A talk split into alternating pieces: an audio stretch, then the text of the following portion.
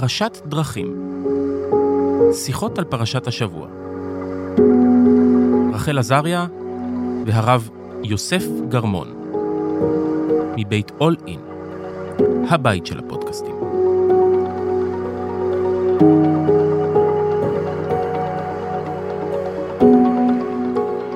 שלום וברוכים הבאים לפרשת דרכים. אני רחל עזריה, אנחנו שמחים שאתם איתנו שוב. שלום לרב יוסף גרמון, עדיין לא חזרת, איפה אתה? מה נסגר? מה נשמע? שלום. אה, כן, האמת אני חזרתי בדיוק מקולומביה וקוסטריקה, עכשיו אני בגואטמלה, בדרך לוונצואלה גם.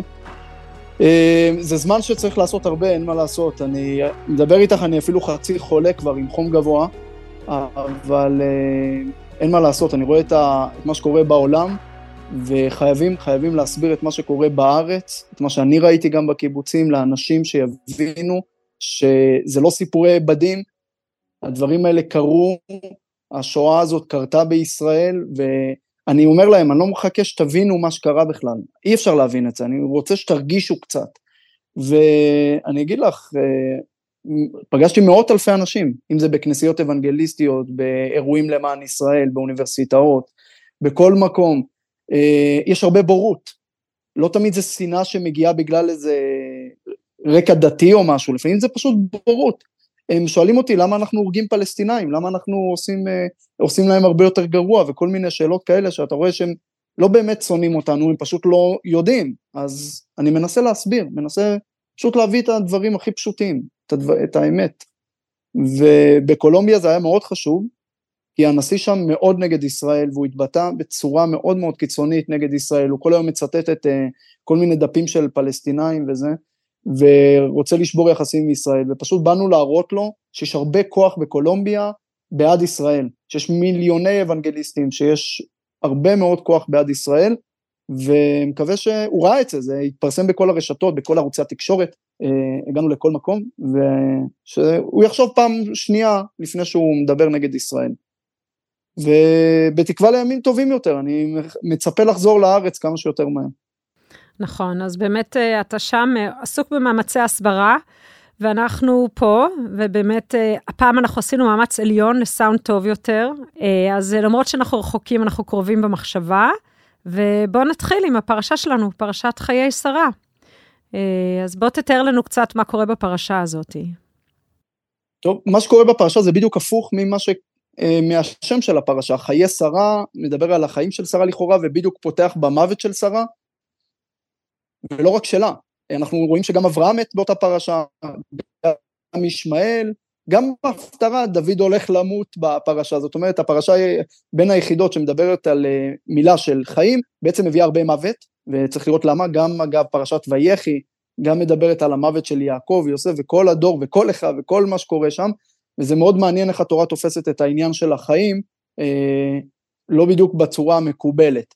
מיד אחר כך אברהם הולך לקנות את המערה, מערת המכפלה, מה שאנחנו מכירים, אה, בשביל שיוכל לקבור את שרה, אנחנו יודעים לפי המדרשים שגם אדם הראשון וחווה קבורים שם, וגם אחר כך האבות,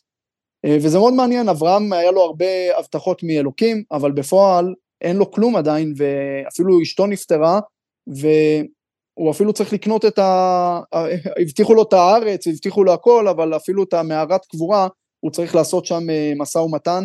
ולקנות את זה, ואחר כך נראה, ברגע שהוא מתחיל לעשות מעשה, ולחפש אישה לבנו ליצחק, והכל, וראינו את זה קצת בלך לך, אז ההבטחות של אלוקים מתחילות להתקיים, זאת אומרת, אי אפשר להיות פסיבי רק לחכות להבטחות של אלוקים, צריך גם להיות אקטיבי,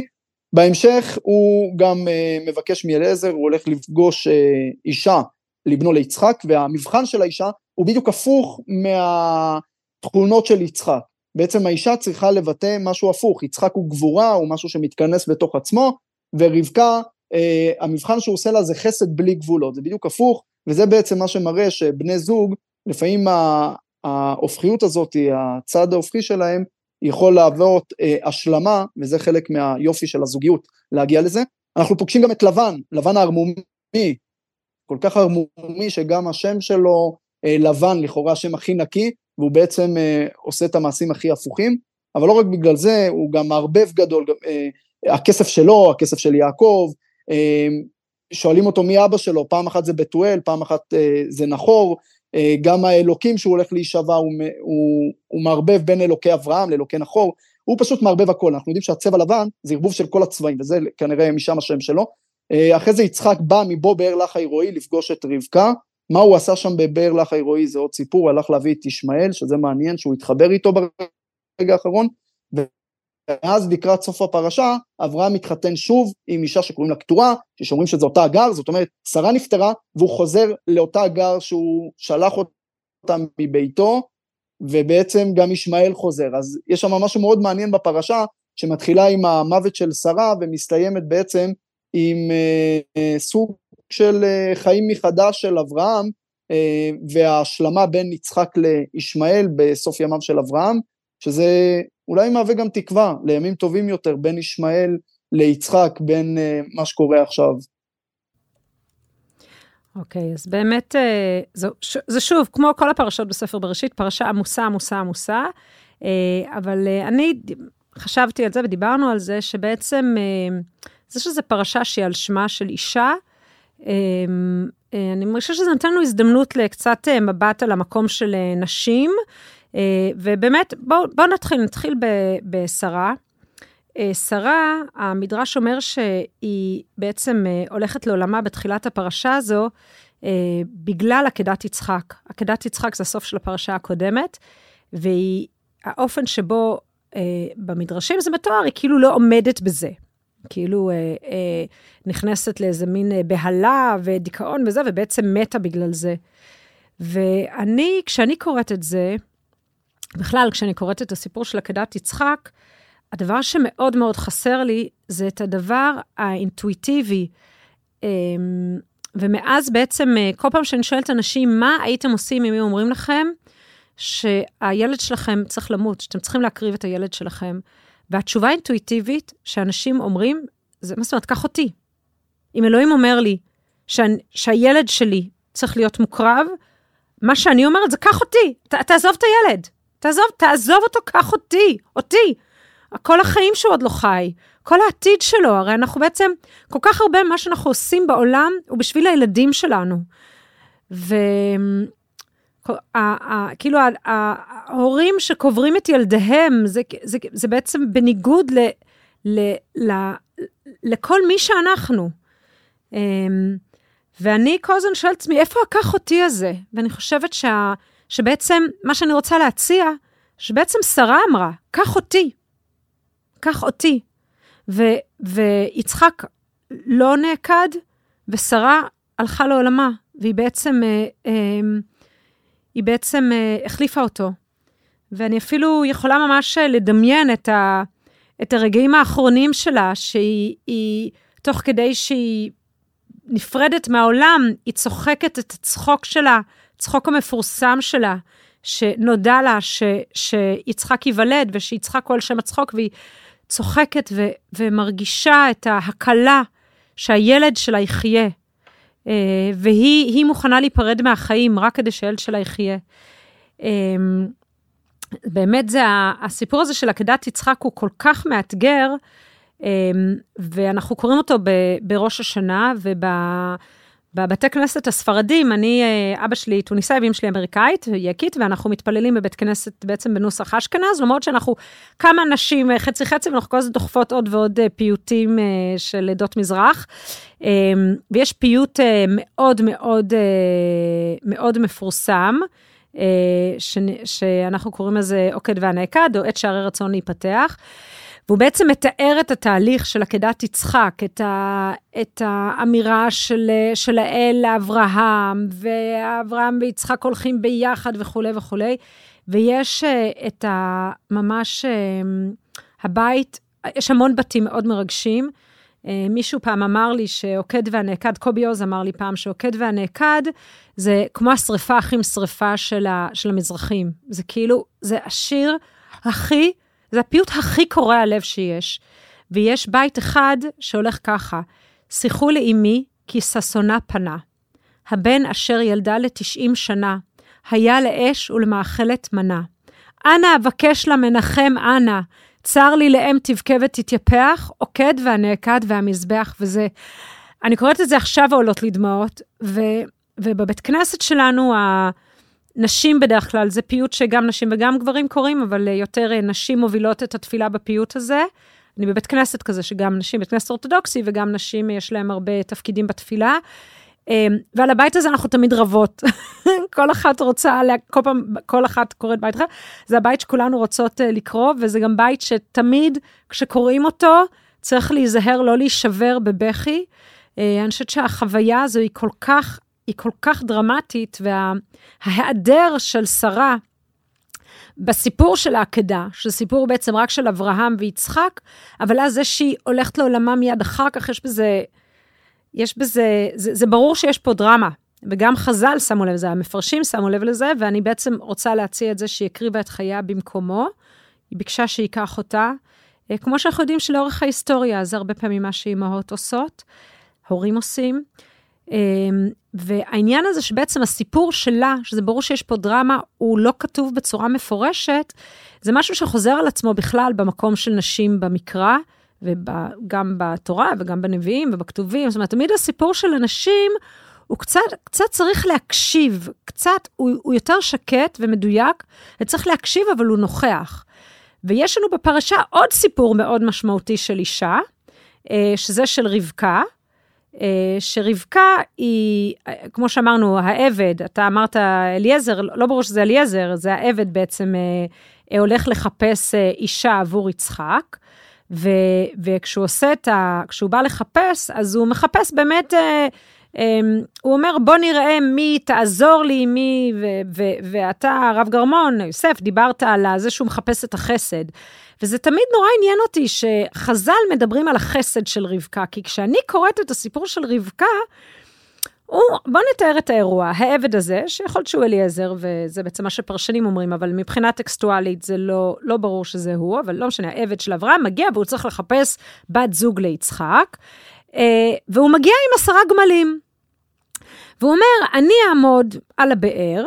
ובוא נראה מי יצא לשאוב מים, ואם הנערה, שאני אגיד לה, בואי תתני לי בבקשה, תעזרי לי, בואי, בואי, בואי תעזרי לי להשקות את הצאן, תתני לי מים, והוא בעצם רק חושב ומדבר, ויוצאת רבקה, והיא גם טובת מראה, ובאמת, כנראה אישה נערה מאוד מאוד מרשימה,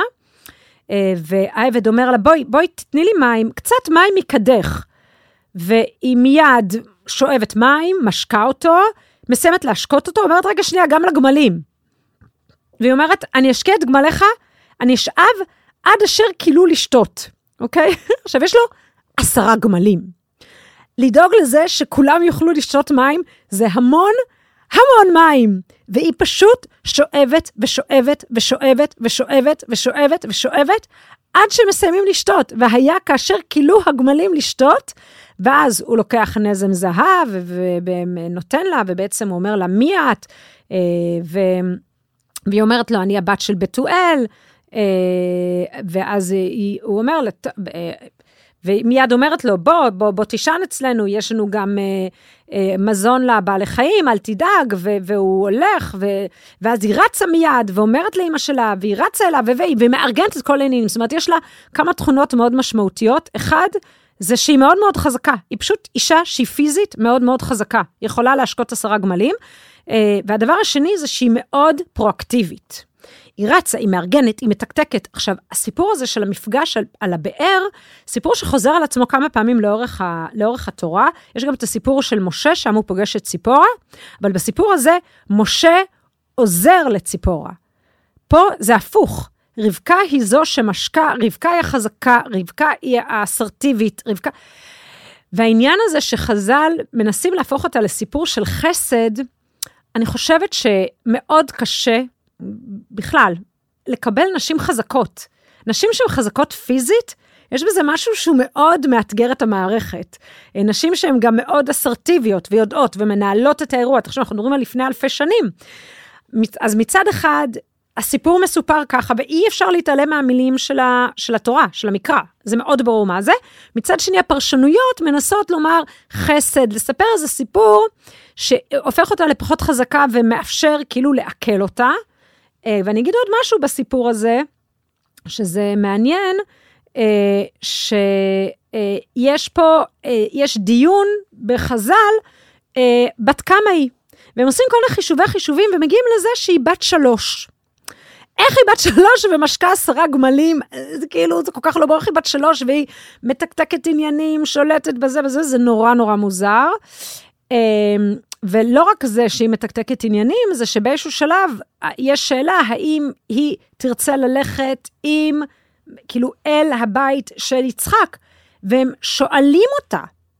הם אומרים, נשאל את הנערה על פיה, זאת אומרת, הם שואלים אותה, והיא עונה שהיא רוצה, ובסוף יש גם איזו ברכה נורא נורא נורא יפה, של, ש, שהם אומרים לה, אחותנו את היא לאלפי רבבה, זאת אומרת, יש פה, יש, זה ברור שהיא דמות נורא משמעותית, זה ברור שהיא אישה פעלתנית, זה ברור שהיא מנהלת את החיים שלה, ברור שהיא חזקה פיזית, היא דמות מאוד מאוד משמעותית, אבל אחר כך מנסים לגמד, סליחה, להקטין אותה לחסד ולבת שלוש, ומתוך העניין הזה שהיא בת שלוש, זה אחד, ה, אחד המהלכים שמובילים לדיון הלכתי ארוך, למה קורה עם ילדה בת שלוש, אם מחתנים אותה, אם מארסים אותה, אם הרי יש את האירוסים ויש את הקידושים, ומה המשמעות של זה, ויש דיוני דיונים בגמרא סביב זה, וסיפור אישי, זה שאני, מסתבר שהייתי פמיניסטית מגיל צעיר, ובתיכון כשלמדנו בעצם את ה... את הסוגיות האלה, זה היה בדיני אישות, אישות ומשפחה, זה משהו שדתיות לומדות, אז למדנו את הסוגיות האלה של, רבקה, של בת שלוש, מה קורה עם בת שלוש ויום, או, או בת שלוש פחות יום, או בת שלוש ביום, מה קורה אם מארסים אותה, אם מחתנים אותה, ואני לא יכולתי לסבול, לא יכולתי לסבול את הדיונים האלה, זה היה בעיניי, אני לא יודעת לשים את האצבע הזה, אבל זה בעצם, הרגשתי שיש בזה אלמנטים פדופיליים, ואני סרבתי, סרבתי לענות במבחנים על, ה, על השאלות האלה. ואז הגעתי לבגרות עם הממוצע המרשים של ארבעים ושתיים, כי בכל המבחנים סרבתי לענות על השאלות האלה, והמורה משום מה שאל הרבה שאלות על זה. ובעצם לא הייתי אמורה לקבל תעודת בגרות, כי לא, לא עברתי בבגרות הזו, ודתיות חייבות לעבור בבגרות הזו כדי לקבל תעודת בגרות. בסוף מורות אחרות בבית ספר שכנו את המורה הזה לתת לי חמישים וחמש, ציון עובר, ובבגרות הצלחתי איכשהו וקיבלתי תעודת בגרות, אל תדאגו, הכל בסדר. אבל אני חושבת שהאינטואיציה הזו, שיש פה משהו שהוא לא הגיוני, ולא יכול להיות שאנחנו בכלל דנים על בת שלוש, מתחתנת. ושוב, זאת אומרת, זה מעניין, כי פה דווקא הסיפור שלה הוא מאוד מפורש, אבל איכשהו מנסים להחליש את הסיפור הזה. יש לי עוד הרבה לדבר על המקום של נשים, אני, בוא יוסף ת, ת, תגיב לזה, ואז נמשיך, אולי נדבר קצת על דבורה הנביאה, אולי על אסתר מלכה, בוא, בוא נתחיל ונמשיך. כן, קודם כל, כמו שאמרת ב, ב, בסוף הדברים, ודיברנו על זה קצת, צריך לפעמים לבחון את הטקסטים בקונטקסט ההיסטורי שלהם. יש את גישת התמורות בתורה, תורת הבחינות, כל מיני דברים שאנחנו רואים, שכן התורה, זאת אומרת, מדברת על המקום ההיסטורי שבני ישראל נמצאים, ואז מותר להם עבדים, ומותר להם להקריב קורבנות וכל מיני דברים, ואחרי זה הדברים האלה משתנים עם, ה, עם העולם שמשתנה גם הוא. אז צריך גם לבחון את הדברים בצורה הזאת, אבל הייתי רוצה להתייחס למה שדיברת בהתחלה, כי זה נגע בי מאוד, העניין של שרה, שהיא בעצם מקריבה כביכול את החיים שלה, במקום של יצחק, וכאילו איפה אברהם בתמונה הזאת. אז מי שמסתכל על מהלך העקדה, אברהם לא רק שהוא לא רואה בזה דבר בעייתי להקריב את יצחק, הוא מאוד שמח לעשות את זה, ושאלוקים אומר לו לא, הוא, הוא לא, לא אוהב את זה, הוא אומר לאלוקים אולי משהו, אולי בכל אופן נעשה לו איזה סריטה משהו, והוא אומר לו אל תשלח ידך אל הנער, פשוט אל תיגע בו, ו, והדבר הזה קודם כל, שוב, בגלל הקונטקסט ההיסטורי, שכולם מקריבים את הילדים שלהם, כמעט בכל התרבויות אנחנו רואים את זה, אבל לא רק זה, יש זוהר, ותראי עד כמה זה השפיע הזוהר הזה, הוא מביא שאברהם כן עקד את יצחק, זאת אומרת יצחק כן מת, אחר כך איך הוא קם לתחייה וזה, זה סיפור בפני עצמו, אבל הוא כן מת, הוא כן עקד אותו, והדבר הזה השפיע כל כך הרבה, אנחנו רואים את זה, למשל בפרעות תח ותת, אנחנו רואים את זה בכל מיני מקומות היסטוריים, שהיהודים הקריבו את החיים שלהם, והם שאפו את ה... את ההשפעה שלהם, את ההשראה שלהם, מהסיפור של עקדת יצחק, אנחנו רואים את זה בכל מיני קינות רואים את זה בכל מיני שירים, איך בעצם אה, קהילות שלמות הקריבו את עצמם, ההורים את הילדים, יש כל מיני שירים מאוד מאוד כואבים, יש ספר שמביא איזה ציטוטים ככה מכל מיני כיוונים כאלה, קוראים לספר, הוא יצא לאחרונה, למה קוראים דברים רעים לאנשים טובים, וזה מאוד עצוב לקרוא את כל הפרק הזה, על, על ההשפעה של עקדת יצחק, ועל כל העקדות שקרו לכל אורך ההיסטוריה, לפעמים היהודים הקריבו את הילדים שלהם, עוד לפני שהגיעו הקוזקים, עוד לפני שהגיעו הפורים, בשביל לא ליפול לידיהם, בשביל לא להגיע למצב כזה, ובטקסטים שהרבני הקהילות, באותם זמנים, מצטטים לקהילות, ולמה הם צריכים להקריב את החיים שלהם, הם מביאים את עקדת יצחק, ו- ומכניסים את זה לתוך איזה, אה, משהו כמו סוג, לא, לא רוצה לקרוא לזה אקסטאזה או משהו, אבל מגיע לאיזה סוג של התלהבות דתית, מאוד מאוד אה, מרוממת שלהם, במקום כל כך חשוך שהם נמצאים, במקום כל כך מפחיד, הם הופכים אצל המקום הכי אידיאלי, בעצם למות על קידוש השם, שאנחנו מכירים את המושג הזה, למות על קידוש השם, למסור את הנפש, ובעצם שואפים את זה מאותה עקדת יצחק, שכן בעצם קרתה, ולפי זה, זה גם מעניין, שמי שמסתכל ברש"י, אוקיי, ועל המוות של יצחק, הוא מגלה שם איזה משהו מאוד מעניין, יכול להיות, יש כאלה אומרים, לא, זה פשוט טעות בהבנה, אבל המילים, איך, למה שרה מתה, אז רש"י אומר שהיא שמעה שכמעט ולא נשחט יצחק,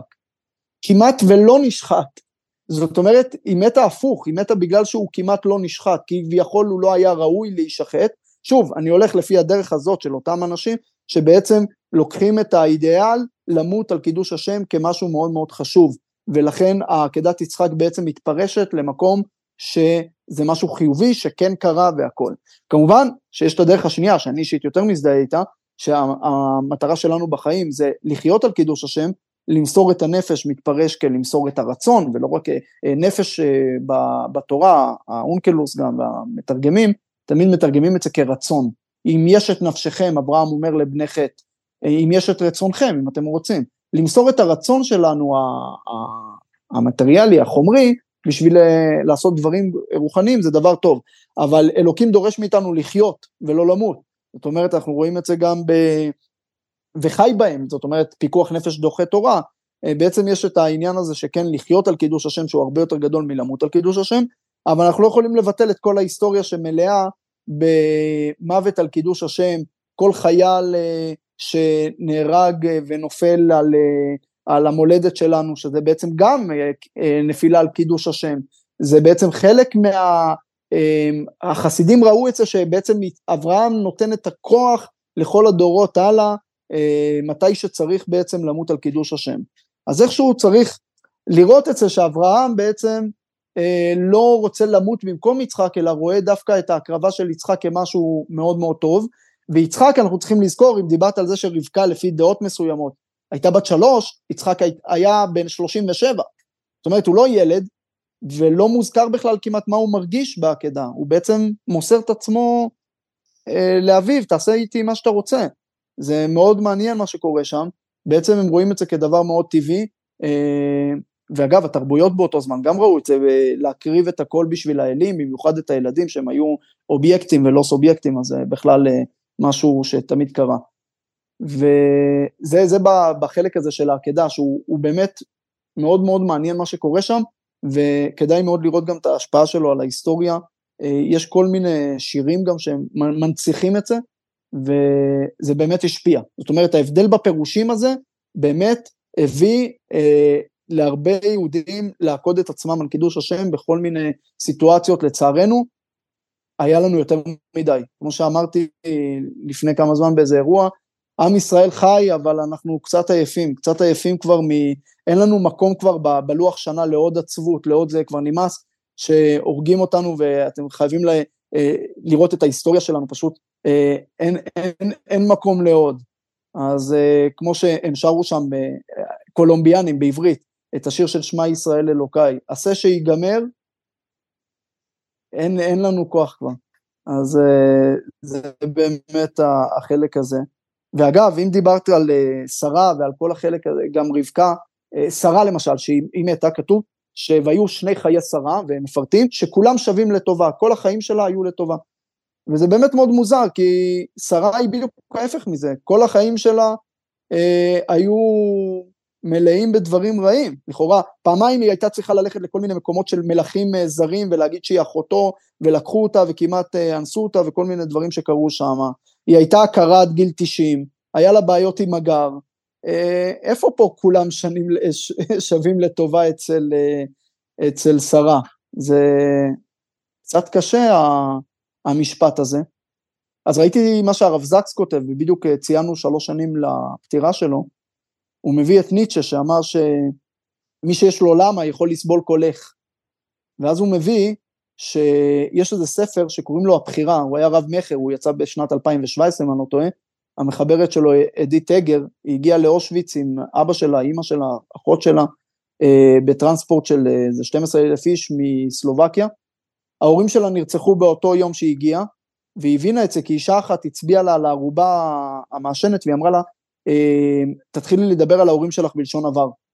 והיא באמת, היא חלתה בטיפוס, היה לה כל מיני מחלות שם, חילצו אותה מתוך הרמה של גופות, באמת דברים מאוד מאוד גרועים, והיא כתבה בספר שהיא זוכרת שאימא שלה אמרה לה, שלפני שהם הגיעו לאושוויץ, הם לא יודעים לאיפה הם נוסעים, הם לא יודעים מה יהיה שם, הם לא יודעים מה יקרה, אבל דבר אחד היא צריכה לדעת, שאף אחד לא יכול לקחת לה את מה שהיא מכניסה למוח שלה, וזה היא מכניסה לראש, והיא אומרת שיש הבדל בין להיות קורבן, שזה לפעמים תוצאה של החיים שקוראים לנו, אנחנו קורבנות, כי לפעמים, כמו שקרה לנו בשביעי באוקטובר, נכנסו ורצחו, לא רצינו את זה, לא רצינו את המלחמה הזאת, ונהיינו קורבן, אבל יש גם קורבניות, שזה בן אדם גורם לעצמו, הוא יכול להיות קורבן כל החיים, ולזכור רק את זה שהוא מסכן, או כמו ויקטור פרנקל, שמצא את המשמעות ותמיד ראה איך להיות, לעשות את זה טוב. יש איזה משפט של, בזה אני רוצה לסיים את החלק הזה, תיך נתן, הנזיר הווייטנאמי, הוא אמר, אתה לא יכול להוסיף ימים על החיים שלך, אבל אתה יכול להוסיף חיים על הימים שלך, וזה משפט שמלווה אותי אישית,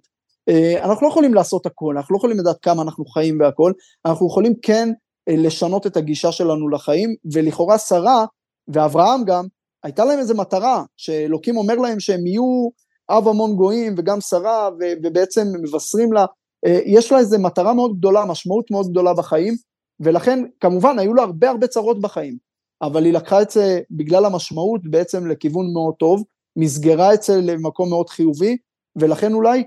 היו לה כולה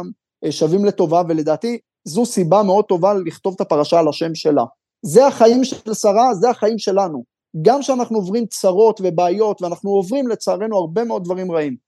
אבל אם יש לנו את המשמעות הגדולה הזאת של להיות אור לעמים, ובאמת אנחנו לוקחים את זה כפרויקט עולמי, אז אנחנו יכולים לשוב מהחיים של שרה את החיים לעולם, ולדעתי זה הרבה יותר מפמיניסטיות, זה, זה לקחת משרה את ההבנה הזאת, זה משהו שיכול לשנות לנו הכל. האמת שאתה דיברת, וזה מאוד מעניין, מה שאמרת על, נתחיל עם עקדת יצחק, שבעצם יש שתי דרכים לספר את הסיפור, או שזה סיפור של הקרבה, או שזה סיפור של הצלה, ובעצם מה אמור להיות, מה היה אמור להיות הסוף? מהו הסוף הטוב? והסיפור של עקדת יצחק בעצם לא ברור לנו.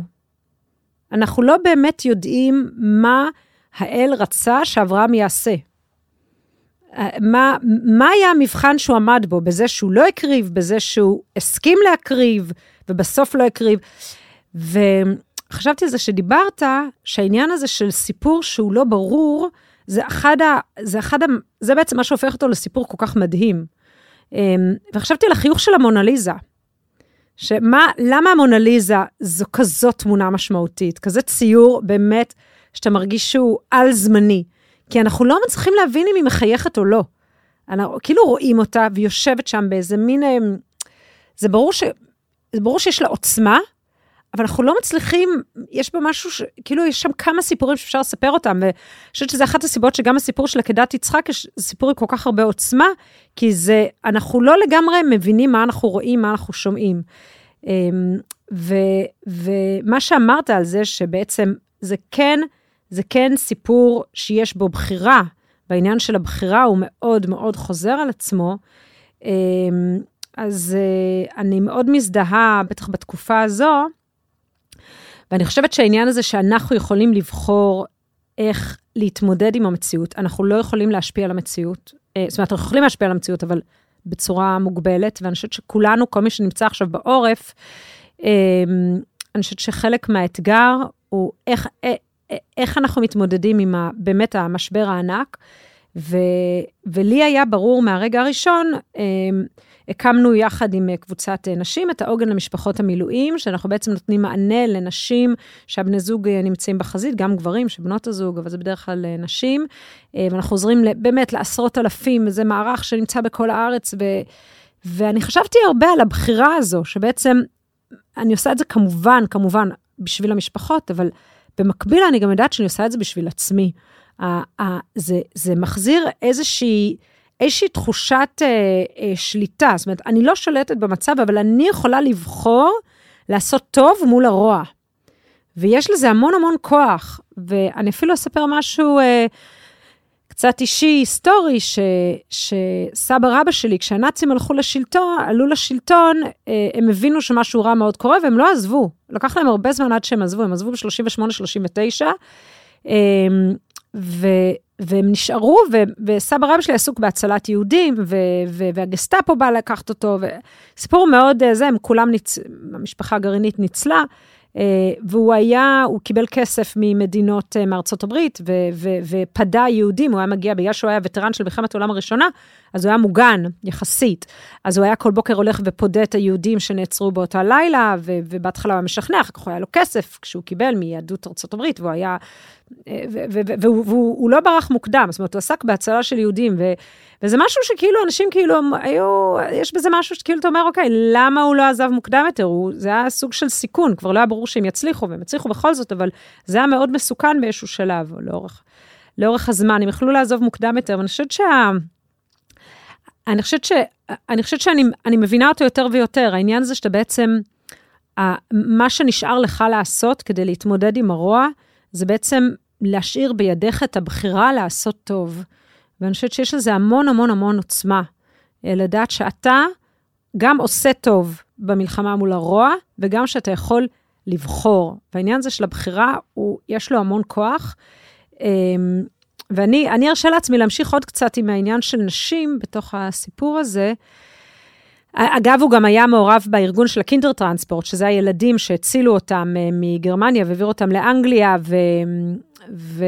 וסתם, אני חושבת שזה בהקשר של עקדת יצחק, ולהציל את הילדים, זאת אומרת שברור שמצילים את הילדים. טוב, גם עכשיו עם הילדים החטופים, העניין הזה של הילדים, זה בעיניי אירוע אחר, סיפור אחר, זה עוצמה אחרת. אבל נמשיך שנייה עם האנשים בתנ"ך, ואני מאוד הייתי רוצה לדבר על אסתר, כי גם היא דמות שהיא מצילה את העם שלה, והסיפור שלה הוא, הוא אני מרגישה שהוא כאילו מין סאבטקסט, ואני אספר שבאופן אישי, אני לא אהבתי את אסתר המלכה הרבה שנים, כל הבנות שלי הם, יש לי ארבעה ילדים, כולם שמות תנ"כיים, ובאיזשהו שלב לא ידענו איזה שם, כשנולדה הבת השלישית, לא ידענו איך לקרוא לה, ואמרו לי, מה, תקראי לה אסתר, אסתר היא דמות, כל כך להם, אסתר, אני לא, אני כל כך לא מתחברת לדמות הזו, ואני אני לא הבנתי אותה, היא נראתה לי נורא מפונקת, מאוד לא מחוברת למציאות, כאילו נכנסת לארמון, וזהו, מתנתקת, וכשהיא כאילו לא מבינה את הסיטואציה, וכשמרדכי לובש שק ואפר, בגלל הסכנה המרחפת, היא מתחלחלת, ופותרת הבעיה בלשלוח לו בגדים יפים. זה ממש כאילו כמו איזה Jewish American Princess כזו, ג'אפית, כאילו, אוי אוי אוי, מה אתה לובש? לא, אנחנו בואו, אני אשלח לך בגדים יפים, כאילו, אתה לא יכול לראות ככה, אתה מביך אותי. ככה, ככה קראתי אותה, ככה ש... ש... כן, מה זה? לא, ת, ת, ת, כאילו... כן, בדיוק, עושים, לא, לא לעשות בושות. אני אימא למתבגרות, כן, החוויה הזו של אימא אל תעשי בושות, זה כאילו החוויה, זה כאילו הדוד הזה שעושה בושות, לא, הוא לא לבוש יפה, בוא נלביש אותו כמו שצריך. וכשנהייתי חברת כנסת, היה רגע שפתאום הבנתי אותה. פתאום הסיטואציה בלתי אפשרית שהיא נמצאת בה, שהיא קודם כל צריכה לשמור את הקלפים קרוב לחזה, לא מספרת על המה, על מולדתה, כל הזמן ההתלבטות הזו, מה לומר, למי, על מי אפשר לסמוך, על מי אי אפשר, זה מין שתיקה כזאת, שהיא פירשתי אותה, את השתיקה שלה כמין חולשה, פתאום הבנתי שהיא היא, היא באירוע מאוד מורכב, היא מנסה לכלכל את צעדיה בתוך האירוע המורכב. וגם ההתלבטות, כמה מעוצמה שלה לחשוף. הרי אם, אם המן היה יודע שיש לה עוצמה, ושהיא בעצם לא הנסיכה הזאת, לא בטוח שהוא היה מגיע למשתה שהיא ערכה, זאת לא בטוח שהיא הייתה מצליחה, היא כל הזמן משחקת איזה משחק בין הכוח שיש לה לבין החולשה, ו, וגם, כן, וגם ההתלבטות שלה על כמה כוח באמת יש לה וכמה הוא מדומיין, כמה היא באמת יכולה להציל. אני פתאום ראיתי אותה מנקודת מבט חדשה לחלוטין, הבנתי אותה פתאום וממש הרגשתי שהיא מין אחות. ואני חושבת על הסיפור הזה של אסתר, שבמבט ראשוני היא נראית דמות אחרת לגמרי מאשר הדמות שהיא נשמעת ברגע שאנחנו קוראים את ה... את הטקסט עם העיניים האלה, אני חושבת שעם עיניים שגם מחפשות את הסיפור שלה, וגם רגישות לסיטואציה, ואני חושבת שזה אותו דבר גם לגבי אסתר ו- ורבקה, סליחה, גם לגבי שרה ורבקה, יש פה, יש פה נשים עם המון המון המון עוצמה, בתקופה שבה עוצמה של נשים, היא, היא, זה מין חרב פיפיות, זאת אומרת, מצד אחד, זה מדהים שיש לך עוצמה, מצד שני, את, את עלולה לשלם מחיר מאוד גבוה על העוצמה הזאת, ולכן כל זמן ההתלבטות, איך, איך להגיב לעוצמה, ולכן גם אני חושבת שהעניין הזה, שהופכים את, את רבקה למין דמות של חסד, ולא לדמות חזקה, ואסתר, ושרה, העניין הזה של הצחוק, ושלא מדברים סביבה כדה, אבל אני מרגישה שהם ממש, הם, הם, הם, הם, יש להם סיפור, שאנחנו לא מספיק שומעים אותו, ואם דיברנו על זה שזה פודקאסט מבט הומניסטי, ו- ו- וליברלי ודמוקרטי, אז גם פמיניסטי, ואני חושבת שהעניין הזה של לקרוא את הפרשה, ו- ולשמוע את הסיפור של האישה, אני חושבת שיש בזה... גם, זה גם מדהים בעיניי, וזה גם בעיניי, זאת אומרת, אני חושבת שאנחנו כאילו עושים, עושים להם את ה... אפילו חסד, זה הצדק שמגיע לנשים לאורך ההיסטוריה, וזה גם מאפשר לנו לראות מגוון של דמויות, של, דמויות נשיות, שאנחנו יכולות לחיות לאורן. אני אעצור פה, אני מרגישה שניתן לך לדבר. לא, בדיוק דיברת על אסתר, שגם על שמה יש את המגילה בעצם, וזה שוב מכניס אותנו לקונטקסט ההיסטורי, כי באותם שנים, באותם תרבויות, כמעט אף אחד לא דיבר על הזכויות של אנשים, ואיכשהו שהם גם מזכירים את האנשים, אז כמו שאמרת, זה לא לגמרי, וזה לא תמיד, וזה לא תמיד עושה איתם חסד לגמרי, אבל עדיין, זה מזכיר אותם בהרבה מאוד מובנים חיוביים, ואנחנו רואים את זה גם בזכות נשים צדקניות יצאו ממצרים, אנחנו רואים את זה אצל מרים, נפגוש את זה אצל עוד נשים בהיסטוריה. אז סתם, המשפט שמרדכי אומר לאסתר, אני משתמש איתו עכשיו הרבה, שאם היא תשתוק בעת הזאת, רווח והצלה יעמוד ליהודים ממקום אחר, וכי יש עכשיו גם בתקופה הזאת הרבה אנשים שהם לא נגד ישראל, הם לא בעד גם והם מפחדים, ולפעמים צריך להגיד להם, אוקיי, אנחנו, ההצלה תגיע ממקום אחר, זה הרגע מבחן שלכם, זאת אומרת, תעמדו כאן ואתם צריכים לקחת ולבחור את המקום הנכון, יכול להיות שתפסידו כמה עוקבים בפייסבוק או באינסטגרם, או אני רואה את זה לפעמים, אבל צריך לבחור את המקום הנכון, ושוב, זה הבחירה שבעצם אנחנו צריכים תמיד לעשות, כמו מישהו אמר, לא זוכר מי אמר את זה, יש לנו חופש בחירה, אין לנו, אין לנו אופציה אחרת, זאת אומרת, אנחנו חייבים, חייבים לבחור, כל החיים שלנו מלאים בבחירות, ולא תמיד לשנות את המציאות, אלא איך לראות את המציאות הזאת, ודווקא במבט האנשי, לפעמים הירידה הזאת לפרטים, ולראות דברים גם בצורה רגשית, יכולה לחבר הרבה יותר את ה... הרבה יותר את הבן אדם ואותנו למציאות, ולראות את זה באור אחר. וזה גם חלק שרואים את זה אצל רבקה, אצל שרה, אנחנו נפגוש את זה אחר כך אצל לאה ורחל. מצד אחד יש את הגבר, ואנחנו רואים אותו במשפחה כביכול, שהוא אחראי על הכל, והוא הגורם להכל, אבל מי ששם לב לדקויות, הוא רואה הרבה הרבה דברים שדווקא, מגיעים בזכות האנשים, ולא תמיד התורה תדבר על זה באופן מאוד ברור, אבל לפעמים אנחנו נפגוש את זה אצל המפרשים, לפעמים נפגוש את זה בפרטים, אבל כן כדאי להסתכל על כל הפרטים האלה בפרשות האלה, במיוחד בפרשות האלה שאנחנו נפגוש את, ה, את הכוח של אנשים לאורך כל הפרשות, כמעט עד, עד מצרים שם. אז האמת שאם אתה פותח את העניין של אסתר, אז בואו נדבר על זה עוד קצת, בסדר? כי אני ממש, אני מודה שזה משהו שאני חשבתי עליו הרבה. אסתר היא, היא אמרת על, ה, על זה שמרדכי אומר לה, רווח והצלה, אם אחרי שיבית הזאת, רווח והצלה יבואו ליהודים ממקום אחר, ואת ובית אביך תובדו, ומי יודע אם לעת כזאת הגעת למלכות. ואסתר, התגובה שלה, זה אומרת, לך כנוס את כל היהודים הנמצאים בשושן, וצומו עליי, ואל תאכלו ואל תשתו שלושת ימים, לילה ויום, גם אני ונערותיי, עצום כן. ובכן אבוא אל המלך, ואשר לא כדת, זאת אומרת, בעצם אומרת, אני לא יכולה ללכת למלך, כי אין לי את האישור, אבל אני אלך, למרות שאין אישור, וכאשר עבדתי, עבדתי. ואני, אני חוש... אני... אמרת לך שהיה פתאום רגע, הספרת לי, שהיה פתאום רגע שפתאום הרגשתי שאני מבינה את אסתר, אני, מאז אני קוראת את הטקסט הזה אחרת לגמרי. אני חושבת שכשמרדכי אומר לה, רווח והצלה יעמוד ליהודים במקום אחר, אל, אל, אל תדמי, אל תדמי בנפשך שאת תמלתי אל בית המלך מכל היהודים, כי אם את תהי בשקט, אם תחריש תחריש היא בית הזאת, רווח והצלה יעמוד ליהודים במקום אחר, ואת ובית אביך תאבדו, דתי אומרת לעצמה ברגע הזה, מה זאת אומרת? אני ובית אבי עבדנו כבר. הרי, הרי היא, היא, היא סוג של, היא מין שפחה. היא, היא, היא חיה, היא לא חיה חיים עצמאיים. היא לא יכולה לומר את המה ומולדתה. בית אביה כבר עבד. אין לה בית אביה. אף אחד לא יודע שהיא יהודייה. אף אחד לא יודע שהיא שם. ואני חושבת שהיא מבינה שזה הרגע,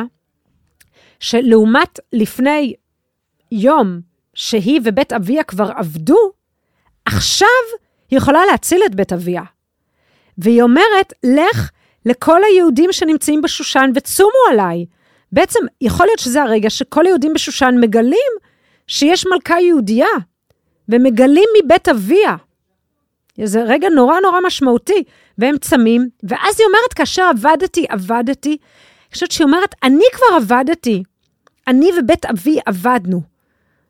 זה, הרי, זה, זה המצב הנתון. ואני חושבת שכאילו היא שומעת את מרדכי ואומרת לעצמה, הסיפור אחר לגמרי, אני כבר איבדתי את הכל, אני כלואה פה באיזה בית של איזה מלך, שאין לי, כאילו, בית אבי עבד, אני לא יכולה לספר מיני, איבדתי את הזהות שלי, איבדתי את העם שלי, איבדתי את הכל, וזה הרגע שבו היא יכולה להחזיר את עצמה אל העם שלה, ולהחזיר את העם שלה אליה, ולכן היא אומרת, צומו עליי, ובעצם תגלו מי אני, ונתחבר מחדש, בית אבי ואני נוכל להתחבר מחדש, ואני רואה לזה רמז גם, שכשהיא אומרת לאחשוורוש, היא אומרת על המן, היא אומרת, כי נמכרנו, כי אם נמכרנו אני ועמי, סליחה, כי נמכרנו אני ועמי להשמיד, להרוג ולאבד, ואילו לעבדים ולשפחות נמכרנו, החרשתי, כי אין הצר שווה בנזק המלך. מה הסיפור הזה של העבדים והשפחות? מה, מאיפה היא הביאה את המשפט הזה? ואני, אני חושב שזה מין הרמז הזה של, של אסתר, שהיא אומרת, אני, כשאני הייתי עבד או שפחה, אני שתקתי, אבל רק כשאני יודעת שנאבד את הכל, זה הרגע שבו אני מתעוררת, ואני הולכת ונלחמת, ובאמת, אם בתחילת המגילה, היא אסתר, בת, סליחה, איך קוראים לאבא שלו? שכחתי, אסתר, סליחה, כן, אסתר בת אביחיל, אם בתחילת המגילה אסתר בת אביחיל, ואחר כך היא נהיית אסתר המלכה, אוקיי, בכל הקטע שהיא בארמון, בסוף המגילה היא פתאום נהיית, נהיית אסתר המלכה בת אביחיל. זאת אומרת, בעצם היא סוף סוף מצליחה להיות גם היא עצמה בתפקיד שלה, וגם להיות אה, חלק מבית אביה. זאת אומרת, היא, היא, היא, היא הצילה את בית אביה, היא הצילה את העם שלה. אה, ובאמת הרגע הזה שבו פתאום קלטתי שיש פה סיפור אחר, אנחנו כאילו שומעים את המגילה מהעיניים של, של מרדכי, אבל לדעתי הסיפור הוא, הוא אסתר, אסתר מפרשת את המציאות אחרת, ואני חושבת שהיא בעצם מבינה שזה הרגע שהיא יכולה אה, בעצם להציל לא רק את, את עמה,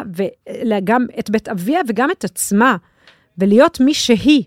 אני חושבת שזה רגע עם המון עוצמה, וזה מה שאמרתי, פתאום היה לי את המעבר, מלראות אותה כמין דמות שהרבה פעמים אנחנו רואים אותה, כאילו היא איכשהו מצליחה לתמרן, וזה לא, אני חושבת שיש בה המון המון מנהיגות באסתר, המלכה, ו... וזה העניין הזה שלה, לקרוא מהזווית, ה... לקרוא, לנסות לקרוא מהזווית הזו של האישה אה, בסיפור. אני מתחבר לזה מאוד גם אה, במיוחד שבעצם אסתר מגלה את הכל ברגע שהיא מתחברת גם לזהות שלה, ומבקשת מכולם להתחבר לזהות הזאת, בלי פחד, וזה הרגע שגם מכבדים אותה. יכול ה- הלא יהודים מכבדים את היהודים שמכבדים את היהדות, והרגע הזה, הייתי באחד מהאירועים שהיו באמת אלפי אנשים, ואחד מהם אמר שם, וזה מאוד מעניין, הוא לא היה יהודי בכלל, אבל הוא אמר, אנחנו היהודים, הוא דיבר כאילו בשם הרגש, בשם הזהות הזאת, אנחנו היהודים בניגוד לכל ההיסטוריה, הפעם לא נוריד את הכיפה, הפעם לא נחביא את היהדות, הפעם אנחנו נלחם איתה, אנחנו נצעד איתה, אנחנו ניקח אותה קדימה, זאת אומרת, הפעם הזאת, הניצחון, אנחנו לא נראה שאנחנו חלשים ונרדפים, אנחנו נהיה בדיוק הפוך, וזה החלק שלדעתי, האור הזה ינצח, אנחנו נתקדם עם הזהות היהודית קדימה, ואגב, המילים שלי לסיום, אחרי כל מה שאמרת, ועל הפרשה הזאת, של חיי שרה, לא בכדי, היהדות הולכת לפי האמא, ולא לפי האבא, זאת אומרת, יש כאן משהו מאוד מאוד חזק בזהות שהאימא נותנת דרך הרגש, דרך הדבר הזה שיהדות היא לא רק שכל, היא לא רק אינפורמציה, היא לא רק ג'יגה בייט של ידע הלכתי או כל הדברים האלה, יש פה הרבה רגש של לדעת איך לקחת את הדברים קדימה, איך להתחבר לזהות הזו דרך מה שאני מרגיש, דרך העתיד של הברית יהוד ולא רק העבר של הקורבניות גורל, וכל הצרות כן. והגורל ומה שקרה לנו בהיסטוריה, ולכן בעצם במצרים יכול להיות שהיהדות הלכה לפי האבא, השבטים התח... התחתנו עם כנעניות, אז לכאורה היהדות הלכה לפי האבא, הכל זה משתנה במתן תורה, שבעצם יש להם ייעוד אחר, וכתומר לבית יעקב יש, יש את הנשים, ויש את החלק הזה שבעצם זה הולך לפי האימא, שזה מאוד מעניין לחשוב על זה, איך, איך בעצם הדבר הזה קורה, ואיך זה משפיע. אז האמת ש...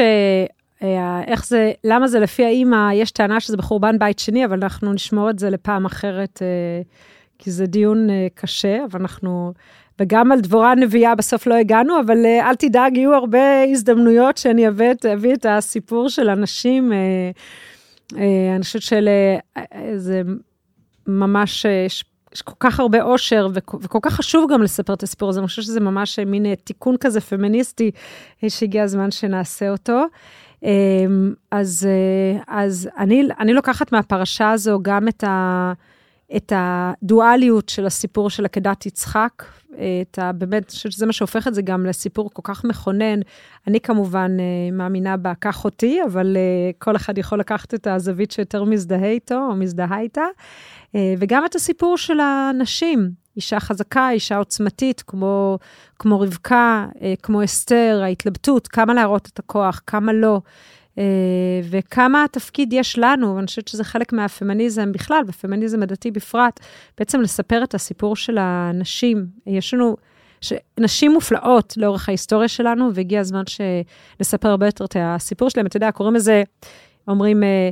history, זה כאילו his story, ואז אה, אומרים, כן, סיפור, ההיסטוריה שלו, ואז אומרים כאילו, her story, זה, שזה מין, זה טרנד כזה, אז כן, זה לא משנה, אתה יודע, אנחנו פה זורמים, סוג של מדרש, אז אנחנו קצת עשינו her story היום, כן, שלי, יפה, אז, אז אנחנו באמת עשינו קצת her story היום, והיה ממש כיף, ואני מקווה שאנחנו באמת, יהיו לנו הרבה בשורות טובות, והרבה... הרגעים של חסד ושל טוב, לעומת אה, כל הקושי, ותזכרו שיש לכם אה, את הזכות ואת הכוח לבחור בטוב, ולעשות את הטוב, זה כוח שאף אחד יכול לקחת מאיתנו, גם בתוך הרוע הבאמת מוחלט שאנחנו נחשפים אליו. אז תהיו טובים על עצמכם, ותהיו טובים לעולם. אה, עד כאן אה, הפודקאסט... אה, פרשת דרכים, תצטרפו אלינו לקבוצה בפייסבוק, תבואו, אנחנו דנים שם בכל מיני דברים, תעקבו אחרינו, תעשו לייק, תספרו לחברים על הפודקאסט שלנו, ונתראה בשבוע הבא. שבת שלום. פרשת, פרשת שבוע הבאה היא פרשת תולדות. הולך להיות מאוד מאוד מעניין. אז תודה ולהתראות. תודה, תודה.